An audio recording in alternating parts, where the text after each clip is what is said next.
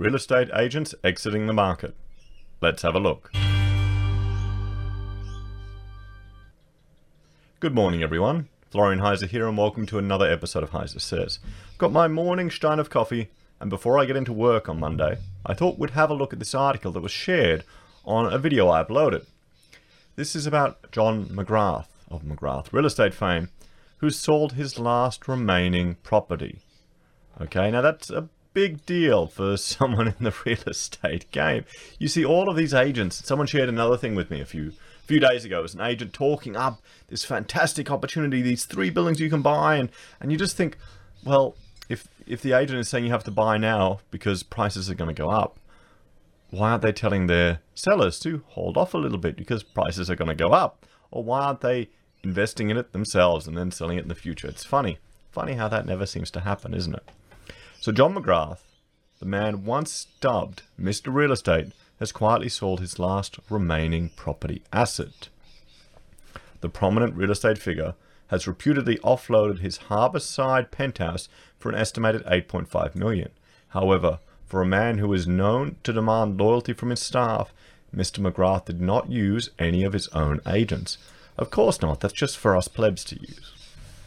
Instead, the off-market sale was done through Talisman Fallshaw from City Living. When asked about the sale of Mr. McGrath's property, Mr. Fallshaw said, because of a confidentiality agreement, I can't really talk about that. Mr. McGrath, 55, bought the split-level penthouse at the northern end of the pier at Walsh Bay for 6.95 million in 2011. The sales agent said McGrath's Edgecliff agency so that's the agent. Okay. The three bedroom, four bathroom apartment, which has views of harbor of the harbour bridge, comes with a private 18.5 meter marina berth. Not bad. Not bad at all. The sale of his last real estate holding comes at a particular bad time for Mr. McGrath. On Friday, shares in his listed real estate company, McGrath Limited, of which he owns 22%, were trading at 25 sorry, 21.5 cents, down almost 90% since it listed in 2015 at $2.10. That is a shocking crash. You know, maybe this this here should be a sign of the market's confidence in the real estate sector. Not all the the hoopla that we're seeing in the news and the media, the people spruiking their super fantastic courses or, you know, guaranteed always to make money. The market is telling us. The market never lies. Well, yeah, okay, yeah, market lies all the time. but is the market lying this time? A 90% cut in McGrath.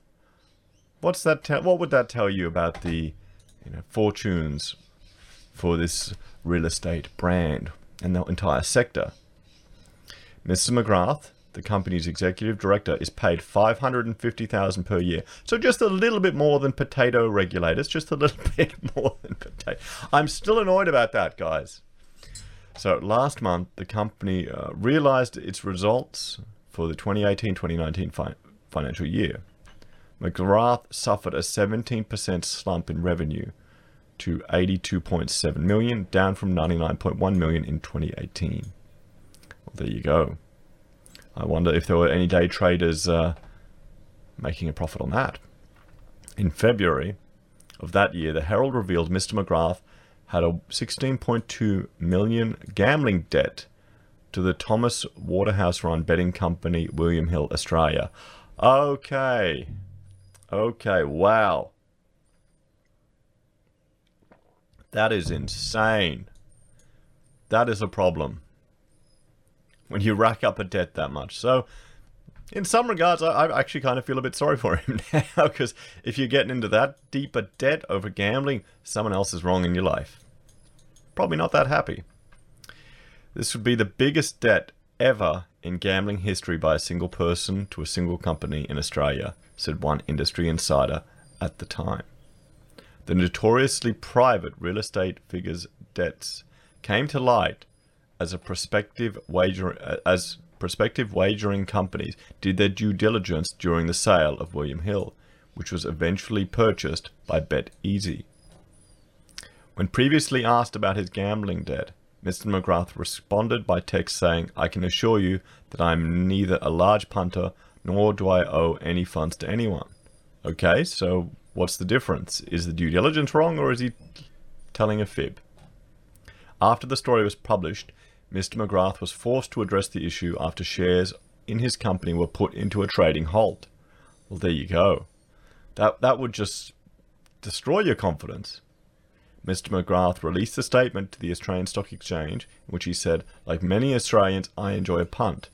I have a credit account with a bookmaker for this purpose. The account is not secured by or otherwise connected with my shares in the company. The account is well within my means in the context of my net wealth. I'm in full compliance with the terms of that account. I've never and ne- would never let what I might choose to do in my personal time impact upon the company. 16.2 million. 16.2. Just put that in perspective, guys. Wow. However, the real estate Supremo is enjoying a more successful run at the track. His horse, Cuba, which he owns via the Joy Luck Syndicate, won at Randwick on Saturday, and his star horse Dreamforce is one of the favourites for the upcoming $1 million Epsom handicap. Okay, fantastic. So he's doing better on the horses. That's that's concerning, but you know, good on him if that's how he chooses to to spend his money and help stimulate the economy. But just remember, that's where a big chunk of those uh, real estate commissions that are going through McGrath are going.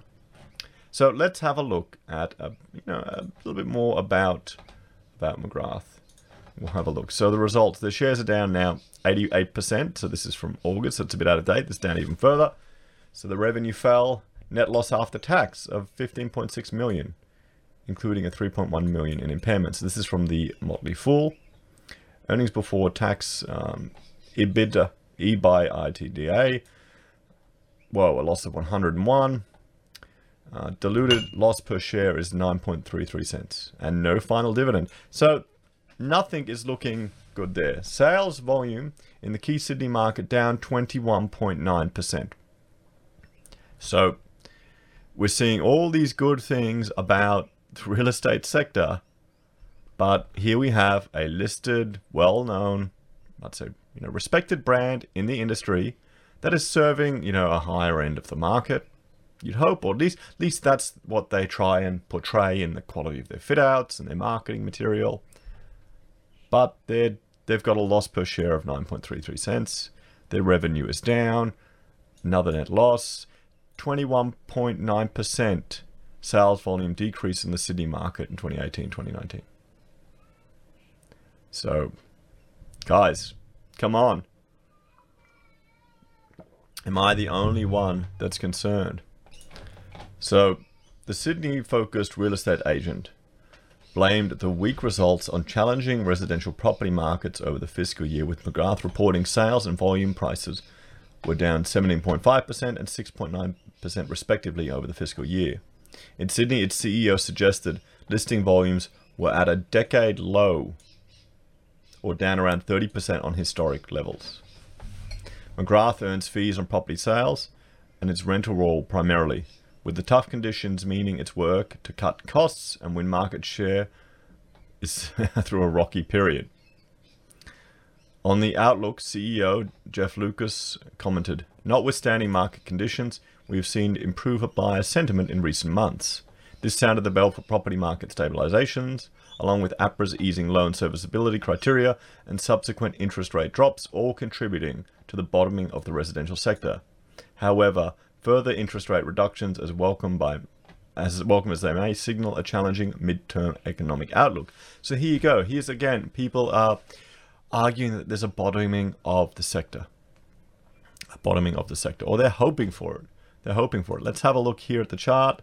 We can see, I mean, let's look at what, five years. I mean, there you go. I mean, look at that. It's almost a crypto IPO, isn't it? It's not a good sign. Not a good sign. So guys, let me know what you think. Am I reading too much in the results of this one company? Or is this, uh, you know, an indicator of where things are heading? Or really how Sydney is sitting?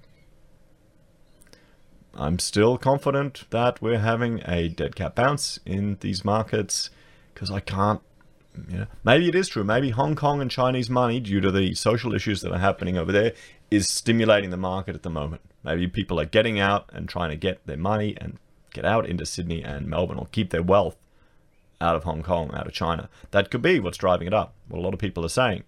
Perhaps it is. So, guys, let me know what you think in the comments. Like, share, and subscribe. And I will see you all next time. Take care.